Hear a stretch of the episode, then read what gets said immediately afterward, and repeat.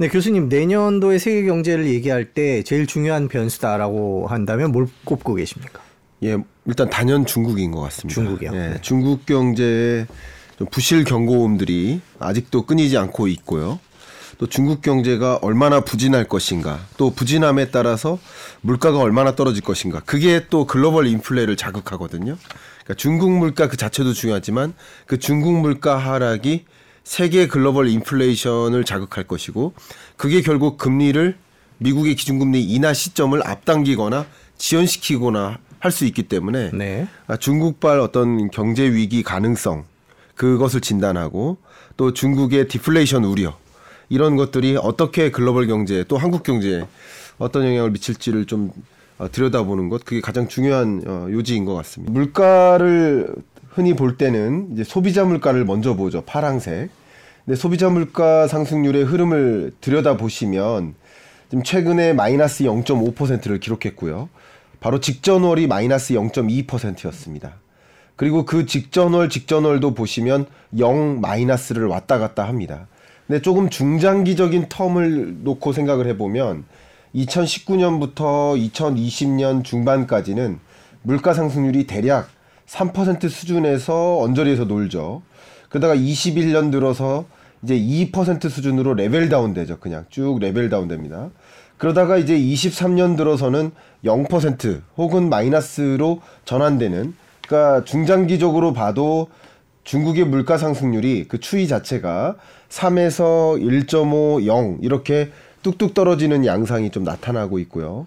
이 물가 상승률이 마이너스 0.5%를 기록한다. 이 숫자의 의미를 조금 더 들여다보면요.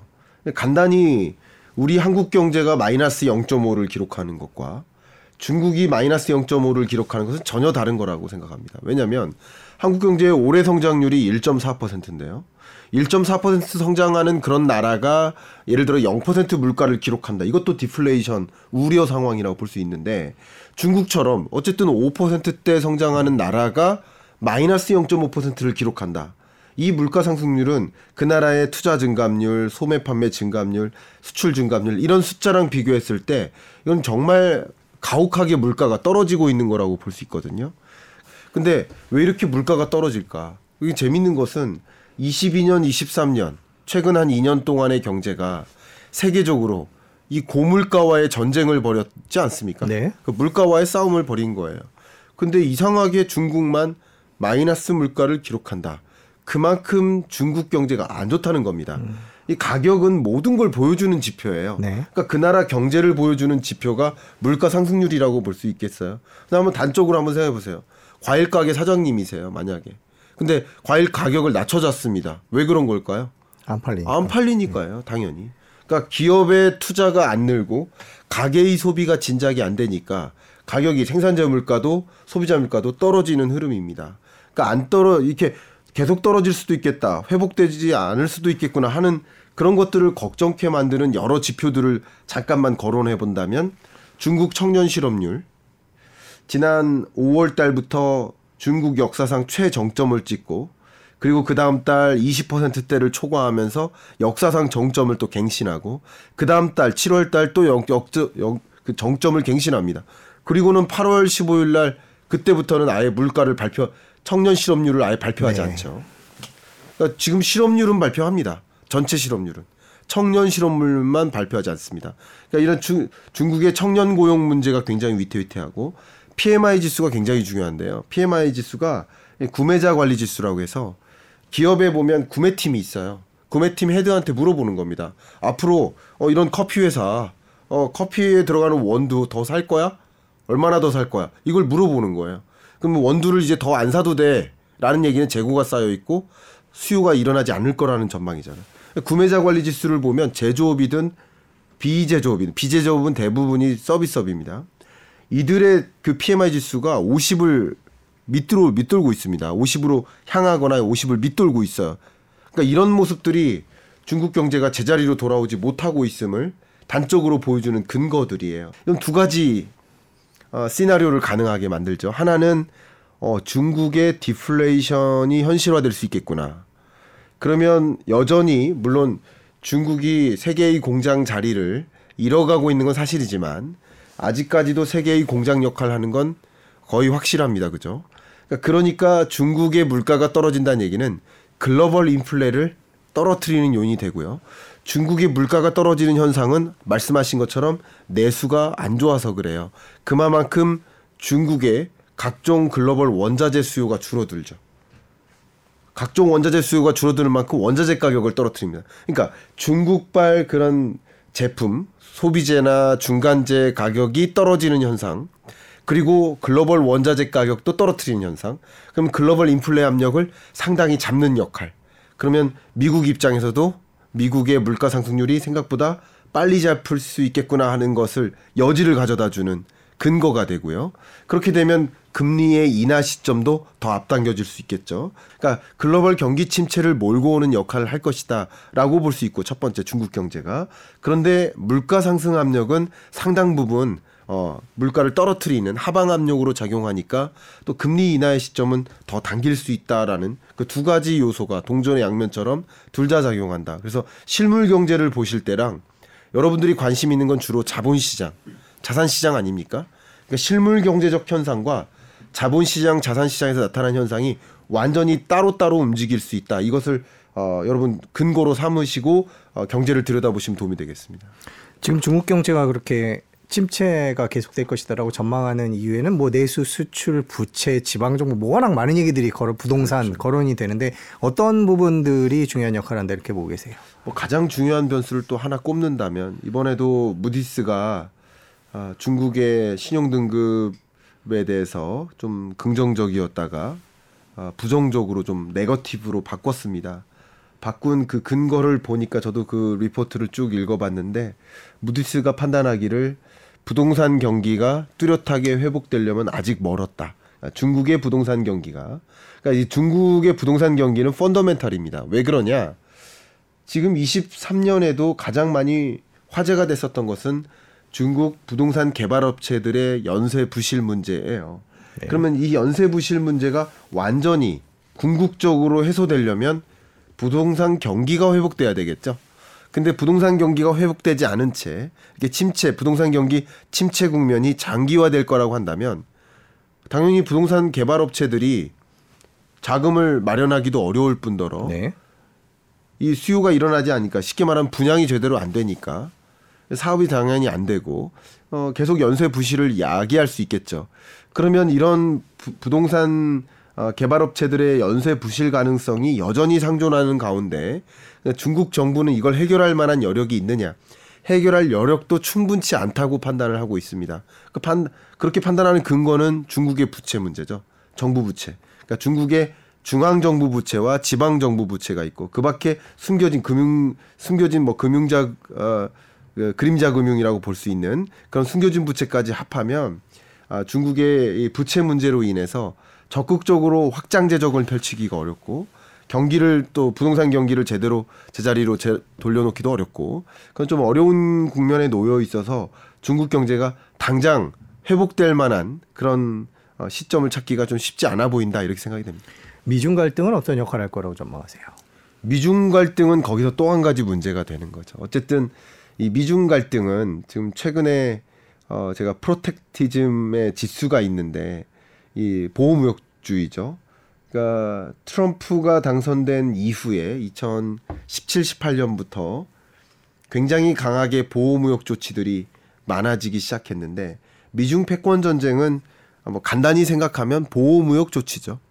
미중 간의 아, 이 관세 전쟁, 비관세 장벽을 좀 어, 가지다가 서로 간의 교육을 안 하겠다는 조치인 거고 그러면 중국 입장에서도 이 물가 디플레이션 우려 상황에 이 뭔가 타개를 해야 되는데 타개하는 방법이 뭘까요? 내수 경기가 뚜렷하게 진작이 안 된다면 외수로 풀어야 되겠죠. 근데 외수로 풀어야 되는데 미국이 사주고 유로피언 국가들이 사줘야 되는데 사주지 않는 거죠. 그러니까 더 가격이 떨어질 수밖에 없겠죠. 그러니까 디플레이션 우려 상황에서 실제 디플레이션으로 빠질 가능성, 이건 미중 패권 전쟁이 더 격화된다. 그럼 당연히 그렇게 될 수밖에 없겠고 또 우리나라로서도 미중 간의 패권 전쟁이 전개된다. 강하게 격돌한다.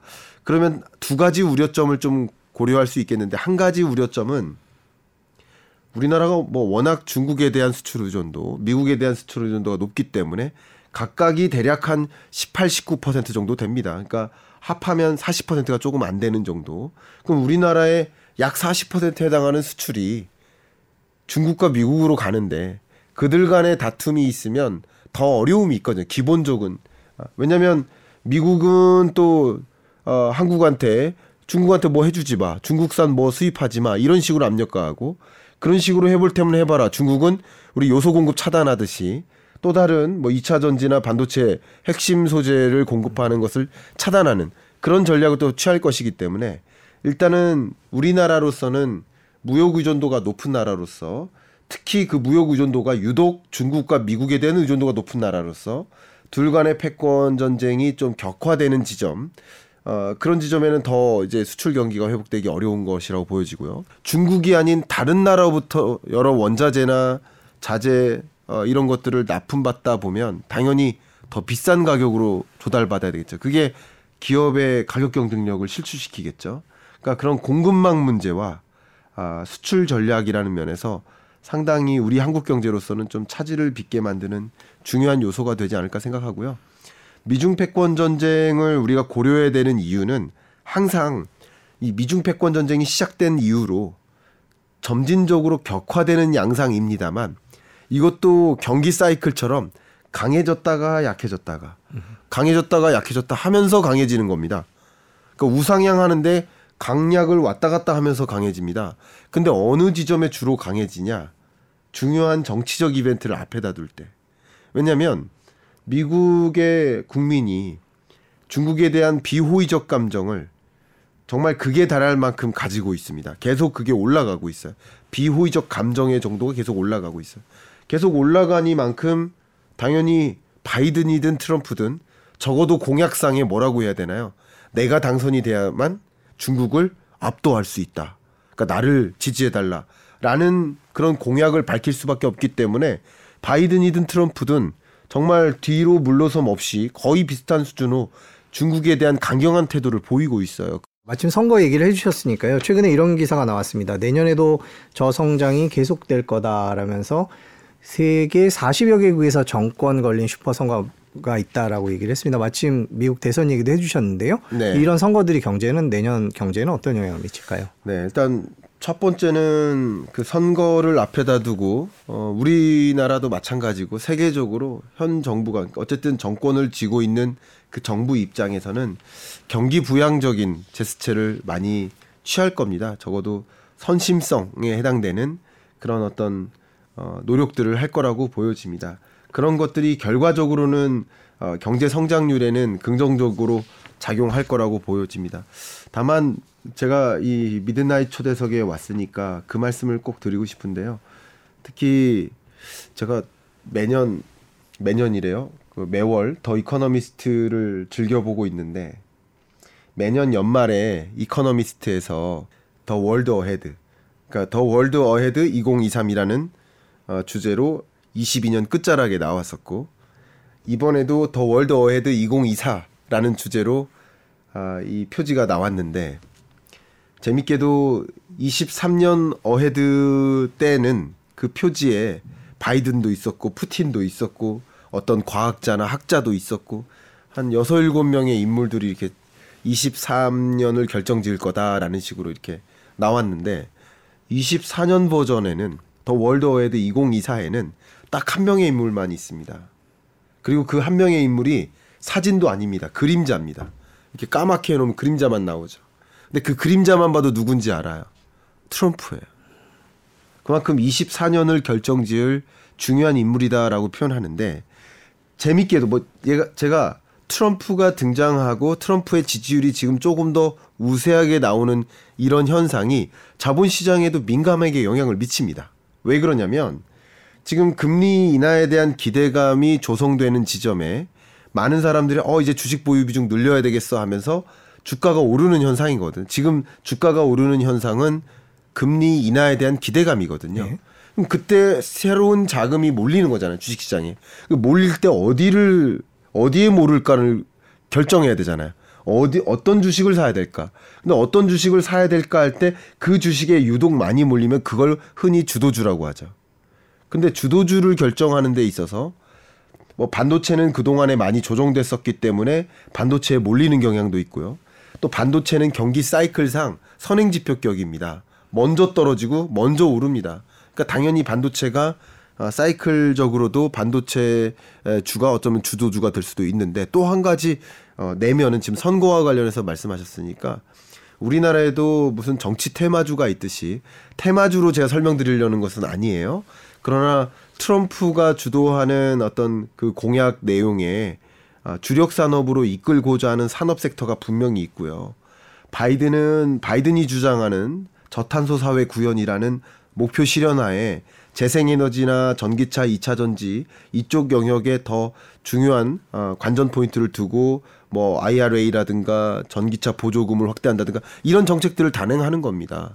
그런데 당연히 트럼프 지지율이 높아진다라는 것은 트럼프가 생각하고 있는 주력 산업 그쪽으로 자금이 더 유입될 가능성이 높겠고요. 오일 컴퍼니죠 주로 상대적으로 물론 뭐 트럼프가 당선이 돼도 뭐 지금 뭐 이 노동자들 특히 2차 전지나 전기차에 해당되는 그 산업 섹터에서 일하는 노동자들의 표를 많이 받았기 때문에 전기차 보조금 같은 걸 싹 없애서 그 산업을 망가뜨리려고 노력하진 않을 것이다라는 표현을 하시는 분들이 계시긴 하지만 분명 바이든만큼은 아닐 거라는 걸 가정할 필요가 있습니다. 네. 이렇게 지금 예를 들어본 거지만 어, 정말 엄청난 그 선거가 24년에 있기 때문에 그게 유망 산업을 결정짓거나 또 유망 산업에 대한 기대감, 주식 시장에 또 영향을 미칠 것이라고 보기 때문에 어, 역시 이 선거 이것도 굉장히 중요한 24년을 결정지을 그 변수가 되지 않을까 생각합니다. 네, 또 하나의 변수 여쭤보고 싶은 게 두 개의 큰 전쟁이죠. 이제 러시아 우크라이나 전쟁, 인플레이션의 시작이었고요. 그다음에 이스라엘과 팔레스타인 전쟁을 하고 있습니다. 가자지구에서 하고 있는데 이 두 개의 전쟁은 경제에 어떤 영향을 내년에 네. 미칠까요? 일단은 이 전쟁의 정도가 더 격화되거나 어 혹은 전쟁이 종식되거나 하지 않고 지금의 어 이런 전쟁의 수준으로 계속 유지된다라고 일단 전제를 한다면 그게 큰 변수는 아니리라 생각이 됩니다. 왜냐하면 우리 러우 전쟁도 경험하셨지만 22년에 그게 굉장히 중요한 불확실성, 변동성을 가져왔고 어, 국제 유가를 비롯한 각종 원자재 가격을 급등시키는 역할을 했고 그게 세계 경제에 엄청난 영향을 미쳤었습니다만 23년, 24년까지 이 러우 전쟁에 대한 고민을 갖고 있지는 않죠. 역시 마찬가지예요. 어, 중동 불안 문제도 뭐 이게 장기화될 수도 있고 뭐 어, 종식될 수도 있습니다만 더 격화되지 않는다면 이게 큰 어, 경제적인 변수로 작용하지는 않을 거라고 생각이 됩니다. 그러나 만약에 중동 전쟁이 이란의 참전 등으로 격화된다, 확전된다.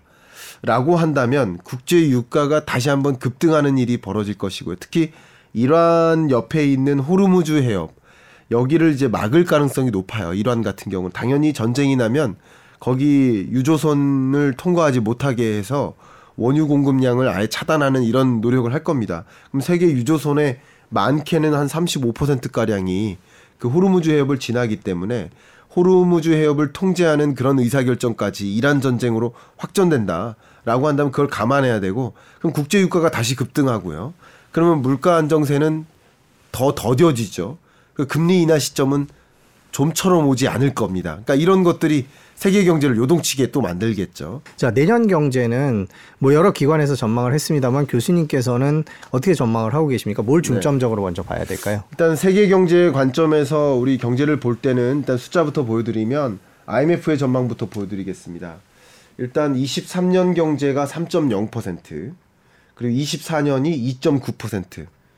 그러니까 올해보다 내년이 더 안 좋을 것이다라고 보고 있고요. 그러니까 올해보다 내년이 안 좋을 것이다라고 보는 글로벌 경제 성장률이 떨어질 것이라고 보는 것은 공통적입니다.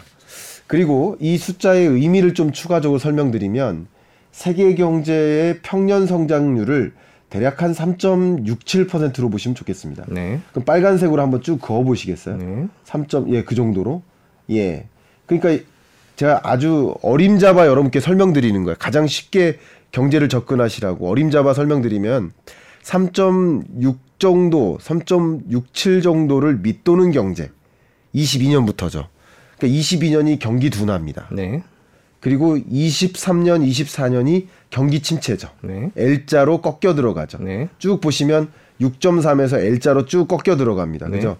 그러니까 이런 것들이 에, L자형 경기 침체라고 보시면 좋겠고요. 2020년에 찾아왔던 팬데믹 경제 위기 역성장했죠. 네. 마이너스 2.8%. 예, 이게 V자형 경제 위기입니다. 경제 위기 때는 대부분 V자형을 그려요. 1997, 8년 IMF 외환 위기 때도 V자로 역성장하고 올라가고 또 금융 위기 때도 V자로 역성장하고 다시 올라가고.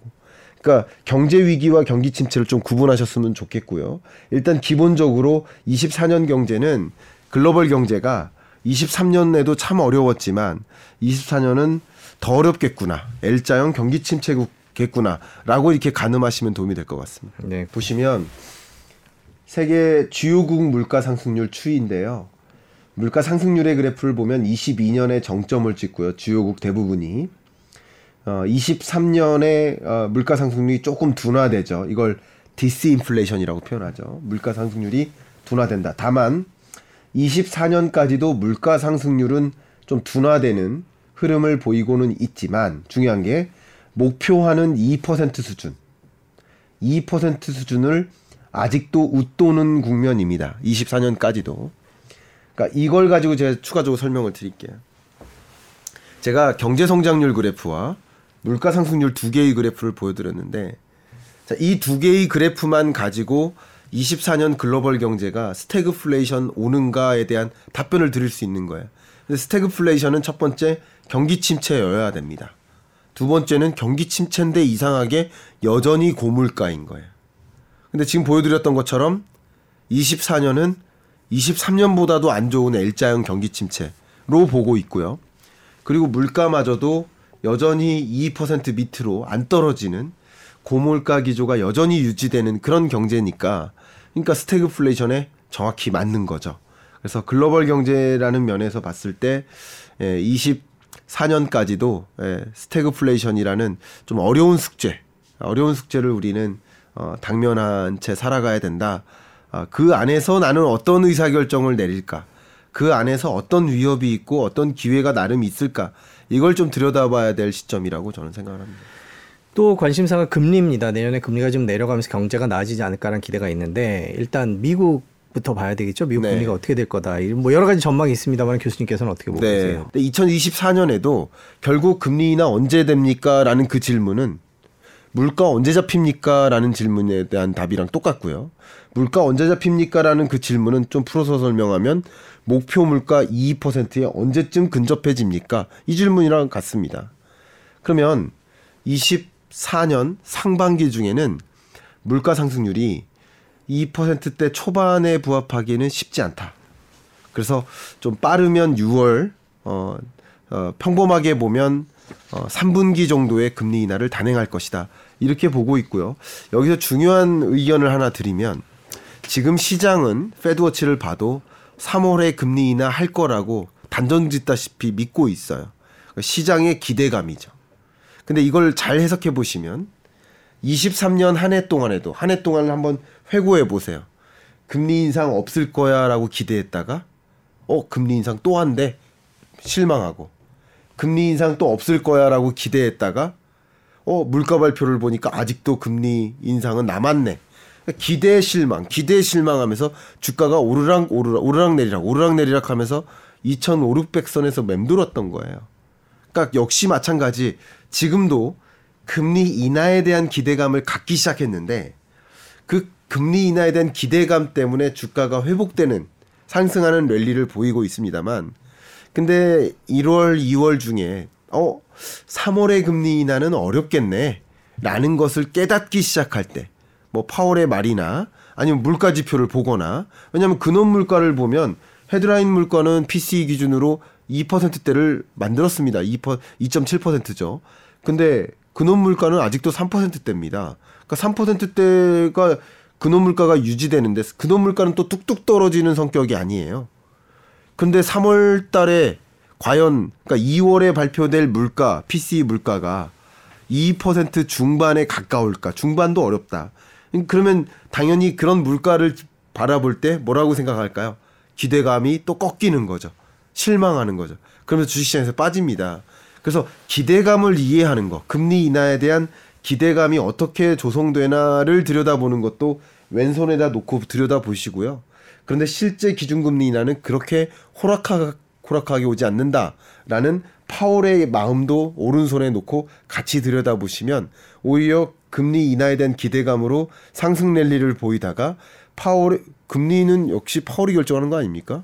근데 파월은 제가 이런 표현 썼, 쓸게요. Conviction. 어, 연준 위원들이 conviction이라는 표현을 썼습니다. 물가 확실히 잡힌다는 conviction, 확신을 가질 때 그때 금리 인하를 거론할 수 있는 것이다. 라고 얘기한 것처럼 파월의 마음이 그거예요. 그러니까 이렇게 3% 이후반대 물가 상승률을 보면서 과연 물가 확실히 잡혔어. 이제 금리 인하도 되겠어. 라고 판단하기는 어려울 것이다. 라는 이 두 가지 입장을 같이 고려하신다면 여러분 더 현명한 의사결정을 하실 수 있지 않을까 의견 드리고 싶어요.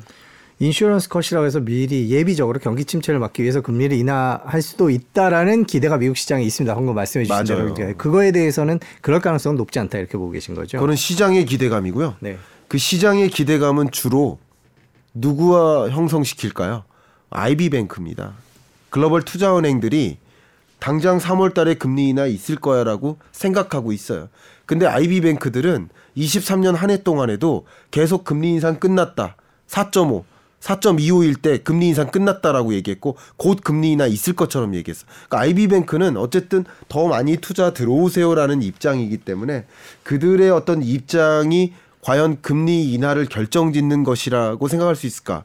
금리 인하는 어쨌든 연준 위원들이 하는 거니까 연준 위원들의 마음을 같이 보실 필요가 있겠다. 어쨌든 투자 은행들이 금리 인하에 대한 기대감을 조성하는 것도 이해하시고 연준 위원들은 전혀 그런 생각 없을 수도 있겠구나라는 것을 같이 들여다보시는 게 여러분 더 현명한 투자하실 수 있지 않을까 의견을 드리고 싶은 겁니다. 네, 그러면 내년 상반기에는 쉽지 않고 기대하더라도 하반기 정도. 지금 시장에서는 평균 세 차례 0.75% 포인트 정도를 예상을 하고 있는데 교수님께서도 그 정도 수준인데 단 하반기다 이렇게 보고 계신 건가요? 그렇죠. 금리 인하의 시점도 예, 어, 빠르면 정말 6월이고요. 어, 평범하게 본다면 3분기라고 생각합니다. 네. 예. 우리나라 금리 인하는 어떻게 예상을 하세요? 파월 의장이 얘기하자마자 당장 한국은행 얘기가 기사가 쏟아졌었는데 맞습니다. 어떻게 보세요? 네, 한국은행으로서는 먼저 금리 인하를 단행하기는 쉽지 않습니다. 어, 그것은 왜 그러하냐면 2% 포인트까지 한국과 미국의 기준금리 격차가 쭉 벌어졌는데 벌어진 건 우리 입장에서 보면 수동적으로 벌어진 거야. 우리가 뒷걸음질 게 아니고 우리는 그 자리에 있었는데 미국이 앞으로 달아난 거죠. 그래서 격차가 벌어진 거죠. 근데 이때 그러니까 미국의 기준금리 인상을 용인해 가면서 기준금리 격차가 벌어지는 현상 이런 모습과 한국이 먼저 금리를 인하함으로써 기준금리 격차를 더 벌리는 모습은 투자자적 관점에 봤을 때 완전히 다른 것입니다. 그만큼 어, 시급한 조치라고 판단할 가능성이 높아요. 그래서 그렇게 했을 때 야기 될 부정적 효과, 그러니까 외국인 자금의 엄청난 이탈과 뭐 외환 위기까지 올 거라고 보진 않지만 외환 위기 가능성을 우려하는 그런 것들이 또 시장에 부정적으로 작용하거든요. 그러니까 역시 외환 위기 온다 안 온다보다 중요한 게 아니라 외- 외환 위기 우려에 대한 그 감정, 기대감, 아, 우려감, 두려움, 공포 이게 결국 자본시장을 결정지기 때문에 그것도 같이 보시라는 계속 그런 말씀을 드리는 중인 건데 어, 그런 관점에서 어, 먼저 금리를 인하하는 조치를 단행하기란 어, 쉽지 않을 것이다. 저는 이렇게 판단하고 있습니다. 저희 방송에 나와서도 예전에 자영업자 얘기들도 해주셨는데요. 네. 그 이자 부담도 있고요. 그다음에 뭐 사실상 실질 소득이 줄어들 텐데요. 그럼 네. 개인들의 삶 2024년 어떻게 계속 어려울 거다 이렇게 보고 계세요. 네. 일단 실질 소득이 감소할 것이라는 것은 뭐 거의 명확하다고 생각합니다. 그러니까 1년 동안에도 감소했고요. 근데 실질 소득의 감소 속도는 좀 줄어들 거라고 생각합니다. 그러니까 명목 소득과 실질 소득의 흐름이 있는데 명목 소득은 이렇게 갈지자로 쭉 가는 모습이고요. 실질 소득은 이렇게 떨어져서 결국 한 35만 원 격차를 보였는데 이제 실질 소득은 여전히 정체될 것이고요. 이 실, 아, 명목 소득은 여전히 정체될 것이고요. 실질 소득은 이렇게 강하게 떨어지지 않고 기울기가 좀 달라질. 그래서 차이값은 좀 좁혀질 것이라고 봅니다. 왜냐하면 그만큼 물가 상승세가 좀 둔화되기 때문입니다. 물가는 올라갑니다. 23년 물가도 지독하게 높았지만 24년 물가가 23년보다 올라가기 때문에 여전히 물가에 대한 부담은 작용할 겁니다. 그러나 물가 상승률 이 숫자 자체는 둔화될 것이기 때문에 실질 소득과 그 명목 소득 간의 격차는 조금 좁혀지지 않을까. 뭐 그렇다고 해도 뭐 서민이 체감하는 이 고물가 고금리에 대한 부담, 실질 소득의 감소, 또 이자 상환 부담 이 문제는 여전히 상존하기 때문에 뭐 어려운 경제가 24년까지 지속될 것이다 이렇게 의견 드립니다. 매년 연말에 나올수 저희가 내년 경제 전망을 하는데요. 그 금융시장 항상 여쭤봅니다. 어느 쪽을 바라볼 수밖에 없는 경제의 모습이냐 이런 걸 여쭙곤 하는데 네. 내년 어떻습니까? 네. 제 22년에는 22년 경제 전망할 때는 주식 투자하는 해가 아니다라고 명확히 기자님 앞에서 말씀드렸었고 23년에는 어, 좀 적극적인 투자자는 하셔도 좋고 어, 보수적인 투자자는 안 하셔도 좋다. 어, 저축하시는 것도 괜찮다. 23년까지는 중의적으로 표현했고 24년은 주식 보유 비중을 늘리는 게 좋겠다라는 의견입니다. 그만큼 어, 금리가 엄청나게 급격히 떨어지는 국면은 아니기 때문에 주가가 대세 상승할 거라고 보지는 않습니다만 그래도 다른 어떤 시장의 국면과 비교했을 때는 주식의 가치 상승이 좀 더 기대된다라고 보고 있습니다. 저는 시장 이야기를 한다면 전 섹터 면에서 뭐 강조해서 말씀드리지는 않고 있습니다만 어 저는 하나 좀 단언할 수 있는 것은 그 책에도 보셨겠지만 로봇입니다. 2024년은 로봇입니다. 그러니까 소프트웨어적으로 보면 AI고요. 어 하드웨어적으로 보면 로봇인데요. 예를 들면 어, 우리나라의 SK 그룹은 그 지금 그 구조를 다 바꿨거든요. 근데 그 구조를 사업 구조를 어떤 중심으로 바꿨냐? AI 중심으로 바꿨습니다. 어, 현대 기아 같은 경우는 뭐 기아는 제가 경영 전략 회의까지 갔다 왔으니까 로봇입니다. 그러니까 그런 식으로 하드웨어적인 영역의 기업들은 로봇 그리고 소프트웨어적인 기업의 경우에는 AI 중심으로 어, 사업 구조 자체가 재편되고 그 방 그쪽에 방점을 두고 사업 경영을 하고요. 또 한 가지는 바이든이 될지 트럼프가 될지 모르는 영역 속에 그냥 그냥 무작정 2차 전지나 전기차에만 주력할 수가 없는 입장이에요. 근데 AI나 로봇 같은 경우는 정치적 이념이 없는 영역이기도 합니다. 상대적으로. 그렇기 때문에 기업들이 더 그쪽에 더 많은 투자를 하고 있고 저는 강조해 드렸던 것은 그동안의 로봇은 주로 제조용 그러니까 생산 현장 공장용 로봇을 많이 강조했었는데 이제 서비스 로봇으로 우리 삶에 좀 더 가까이 들어오는 광경을 보실 겁니다.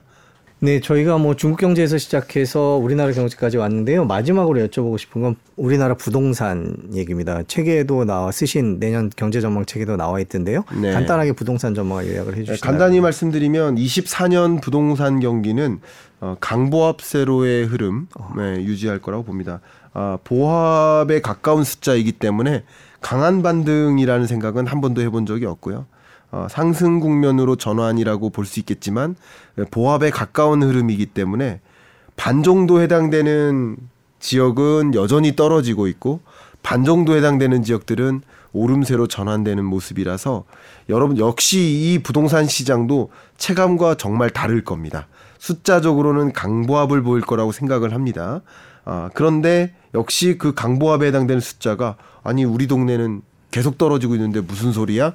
라고 생각하실 수 있을 만큼 여러분께서 이제 이 경제에 접근하실 때 거시 경제의 흐름과 나의 사정을 좀 분리해서 접근하실 필요가 있다. 앞에서 계속 말씀드렸던 것처럼 거시 경제 현상과 자본 시장의 현상이 따로따로 움직이고 그 평균적인 자본 시장의 모습 또 자산 시장의 모습도 어, 시장에서 거의 강보합처럼 흘러갈 것이기 때문에 또 여러분들이 체감하시는 것과는 또 많이 다르 여러 가지 면에서 체감과 다른 경제 이런 모습이 24년에 전개될 것이어서 거시 경제를 바라보는 뷰도 가지시고 나의 사정과 비교해 가면서 보셔야 되는데 나의 사정이 곧 거- 경제야라고 오해하지 않으셨으면 좋겠어요. 그렇게 생각하시는 분들이 많이 계시더라고요. 저도 유튜브를 하다 보니까 아니 우리 동네는 계속 집값 떨어지고 있는데 왜 오른다고 그러지? 우리 동네는 계속 오르고 있어서 지금 이미 바닥을 23년 초에 찍고 계속 오르고 있는데 무슨 말씀입니까? 떨어진다니요? 이렇게 말씀하시는데 그거는 나의 사정을 보는 거죠. 경제를 보는 게 아니죠. 거시경제 지표를 보시고 나의 사정과 좀 달리 움직일 수도 있구나. 그러면 나의 음, 나, 내가 관심 있는 지역과 이 거시경제 지표가 뭐가 차이가 있는지 보시면서 시장을 이해하실 필요가 있지 않을까 생각합니다. 네. 지역별로 양극화는 내년에도 심해질 거다 이렇게 보고 계신 네, 거죠. 저는 2024년 부동산 시장의 모습을 어, 한마디로 비대칭화라고 설명했습니다. 어, 특히 어, 대구와 경북 지역 같은 경우는 어, 미분양 주택 건수가 해소가 거의 안 되고 있습니다. 그러면 악성 미분양 주택 건수도 굉장히 많이 쌓여 있는 상태이기 때문에 어, 소비 심리, 그러니까 주택을 사야 되겠다라는 아, 수요 심리가 크게 반등하기가 쉽지 않은 모습이라고 생각이 되고요. 계속 어, 분양가도 떨어지고 혹은 기존 주택 가격도 어, 떨어지는 양상이 지속될 것이라고 보여지고요. 이제 수도권의 경우에는 아, 특히 뭐 3기 신도시를 비롯한 물론 3기 신도시가 당장 들어선다는 것은 아닙니다. 그러나 3기 신도시로 지정된 지역과 그 지역에 예를 들어서 인허가를 받고 뭐 그 밖에 건설 허가나 뭐 이런 절차들이 이루어지는 과정에서 어, 지대의 상승이라든가 어, 거주 가치의 상승 그리고 GTX가 들어서는 등 이런 어, 교통망의 확충, 이런 인프라 확충 이런 일들이 맞물리면서 수도권의 어떤 어, 가격 상승과 지방권의 어, 상승을 못하는 어, 하락세가 유지되는 이런 모습들이 장기적으로 좀 지속되지 않을까 하는 생각이고 특히 많은 분들이 장기적으로 부동산 시장을 보실 때 인구 감소라는 단어를 많이 가, 가지고 오시는데 인구 감소라는 요소조차도 수도권에는 나타나지 않는 현상입니다. 인구의 이동 때문에 그래요. 수도권의 경우에는 인구가 계속 늘어납니다.